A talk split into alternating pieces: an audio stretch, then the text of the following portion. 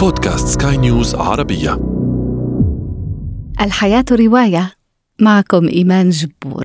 في هذا العدد نتطرق إلى روايات عنوانها الاختفاء وطول الغياب، أشخاص اختفوا وبقي مصيرهم مجهولا يثقل كواهل من عرفوهم. متابعة طيبة. الحياة رواية.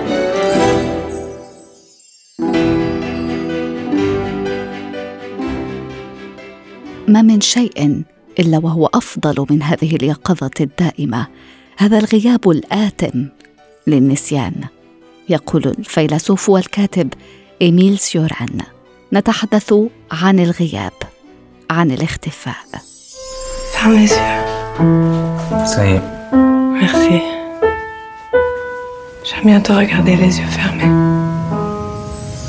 سيرموا فوخ، احضني بقوة، عنوان رواية الكاتبة الفرنسية كلاغ فافان.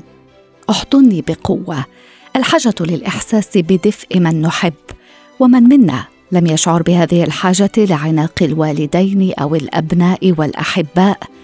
في الجزء الأول من الرواية يحكي لنا نيك وهو مراهق في 15 عن تداعيات الاختفاء المفاجئ لشقيقته وانهيار والديه إثر ذلك، وسعيه في الخضم إلى تحمل المسؤولية عن أم تعيش على مضادات الاكتئاب والحبوب المنومة، وأب غارق في إدمان الكحول، وصولاً إلى نهاية صادمة.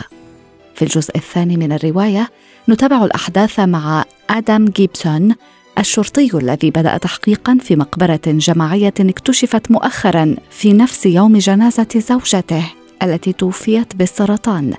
ينتهي هذا الجزء بمشهد من العنف النفسي الهائل ترويه الكاتبة ببراعة. لن أخبركم عن الجزء الأخير، فقط اعلموا أن النهاية مبهرة. نقرأ في الرواية على لسان نيك: إنه لأمر غير منصف، شقيقتي اختفت، لكن في الواقع أنا من مات. لدي رغبة جامحة في أن أبصق كراهيتي في وجه العالم، وألعن الشفقة المنافقة للجيران، وأوقظ أبي وأمي بركلة. أنا لو è alto 1.60 ha lunghi capelli rossi. وقصة أخرى لفتاة مفقودة.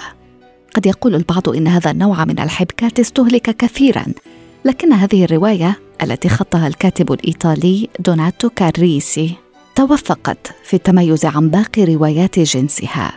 لاراجات سانيل، ويمكن أن نترجمها بفتاة الضباب.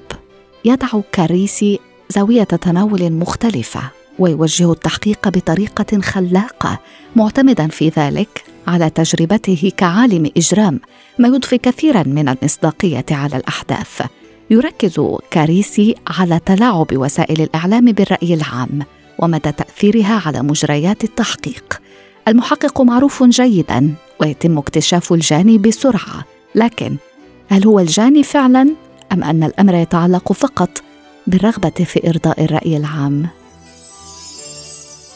جينا 13 عاماً، أمنية حياتها أن تجد تفسيراً للاختفاء الغامض لوالدتها أليس قبل 10 سنوات.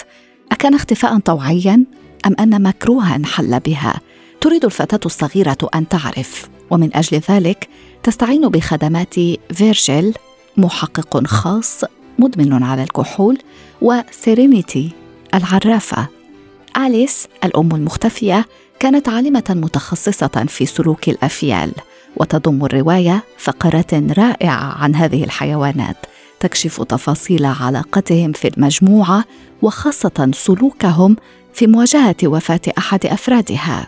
في Leaving Time تسقط الروائية الأمريكية جودي بيكو خصوصيات حياة الفيلة على العلاقات الإنسانية. تعلم جينا أن أنثى الفيل لا تتخلى عن طفلها أبداً، لذلك لا يمكنها أن تتصور أن والدتها تركتها عن طيب خاطر عندما لم يكن عمرها سوى 3 سنوات. الحياة رواية. وأشكركم على طيب إصغائكم. لقاؤنا يتجدد في عدد مقبل. دمتم بخير.